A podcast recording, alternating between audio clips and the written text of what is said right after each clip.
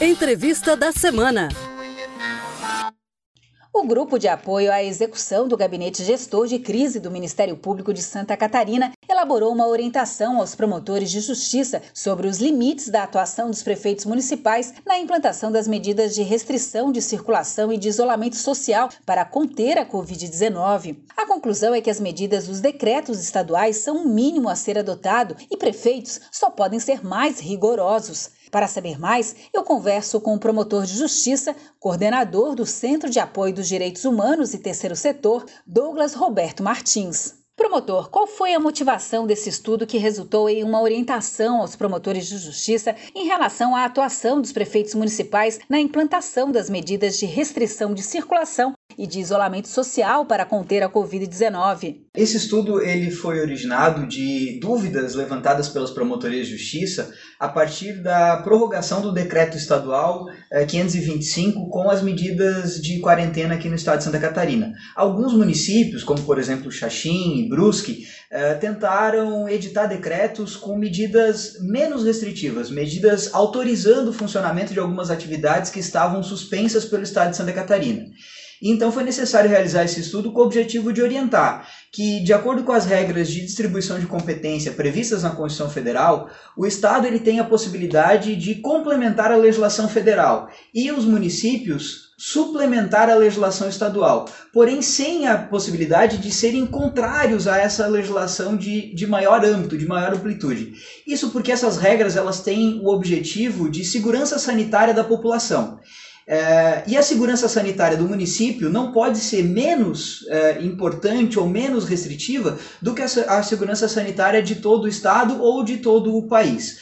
É, nesse sentido, o Ministério Público desenvolveu esse estudo orientando as promotorias de justiça a atuarem no sentido de permitir que os municípios tenham regras mais restritivas, mas não regras mais permissivas. Se o objetivo é cuidar da saúde, então que os municípios ampliem a proteção da saúde da sua população e não reduzam em relação ao que já vem sendo feito pelo Estado de Santa Catarina.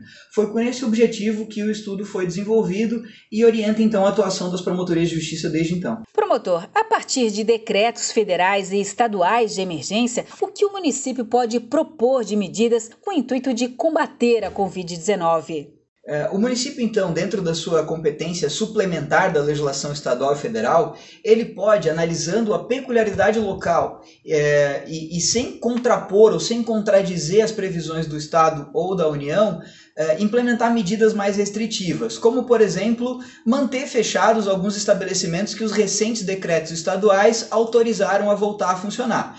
Isso porque ele precisa, de fato, analisar a peculiaridade local e conhecer o perfil epidemiológico do seu município e da sua região. Né? O, mais, uh, o mais interessante seriam que essas análises elas fossem inclusive regionalizadas, não só em âmbito municipal. Isso porque o atendimento de saúde ele é regionalizado. Então não adianta, por exemplo, Florianópolis manter uma, uma postura mais restritiva em relação à circulação de pessoas, se São José, Biguaçu e Palhoça, que também se utilizam do sistema de saúde de Florianópolis, do sistema hospitalar de saúde de Florianópolis, eh, não mantiverem medidas semelhantes, né? Porque aquilo que é feito lá vai impactar no sistema de saúde aqui de Florianópolis, por exemplo.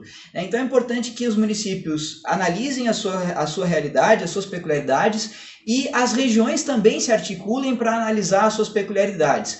E nesse sentido, eles podem adotar medidas mais restritivas que o Estado, como restringindo algumas atividades que o Estado permitiu, aplicando medidas de isolamento das, eh, das pessoas que estejam é, sintomáticas ou suspeitas de contaminação, impondo é, exames, consultas e tratamentos de saúde, mesmo contrário à vontade das pessoas, quando elas se negarem e forem diagnosticadas com a Covid-19 é, e também adotando é, medidas de busca ativa de casos, como barreiras sanitárias, é, testes em massa realizados na população, para tentar identificar justamente aquelas pessoas que estão contaminadas e separá-las do convívio com as demais pessoas que ainda estão com a plena saúde, com o gozo da sua saúde e ainda não tenham tido contato com o vírus.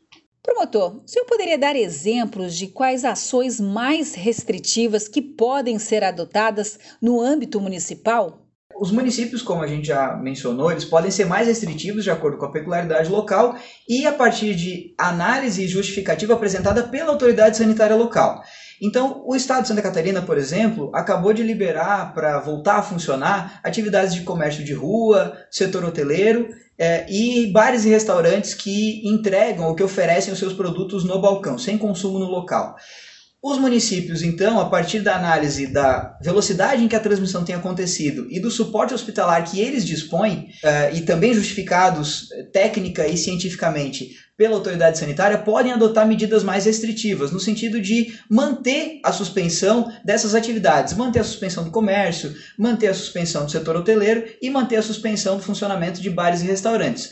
Tudo com o objetivo de eh, manter ou de impedir que a rede hospitalar do município ou da região sature a partir do aumento de circulação das pessoas, que vai naturalmente gerar um aumento nos casos de contaminação. Promotor, para a gente encerrar, qual a importância de cada município analisar a sua situação e, a partir daí, adotar medidas mais restritivas que aquelas adotadas no âmbito estadual e federal? Essa importância ela decorre da necessidade de analisar as peculiaridades locais uh, eh, para o exercício da competência suplementar. Como se trata de medidas uh, de saúde pública, medidas sanitárias, elas têm o objetivo de proteger a saúde da população e precisam considerar as peculiaridades locais. O Estado adota medidas mais gerais pensando no Estado como um todo, eh, seja na velocidade de, pro, de propagação do vírus e seja no suporte hospitalar que o Estado tem como um todo. Mas é preciso que cada município e cada região pensem as suas peculiaridades como está a transmissão dentro do município